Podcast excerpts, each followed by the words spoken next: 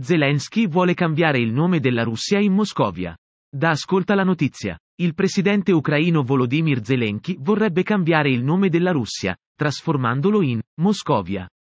Lo riporta Ukrainska Pravda. L'idea arriva da una petizione online che ha già raggiunto 25.000 firme e che spiega come questo nome era usato nelle lingue europee e in alcune lingue asiatiche, aggiungendo che molte mappe storiche dei secoli XVI-XIX, realizzate in Europa prima e dopo la ridenominazione del Regno di Mosca nell'impero panrusso, presentavano anche questo nome.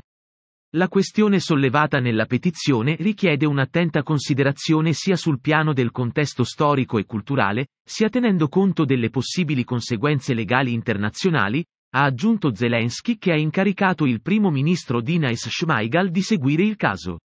La replica di Mosca è arrivata a stretto giro.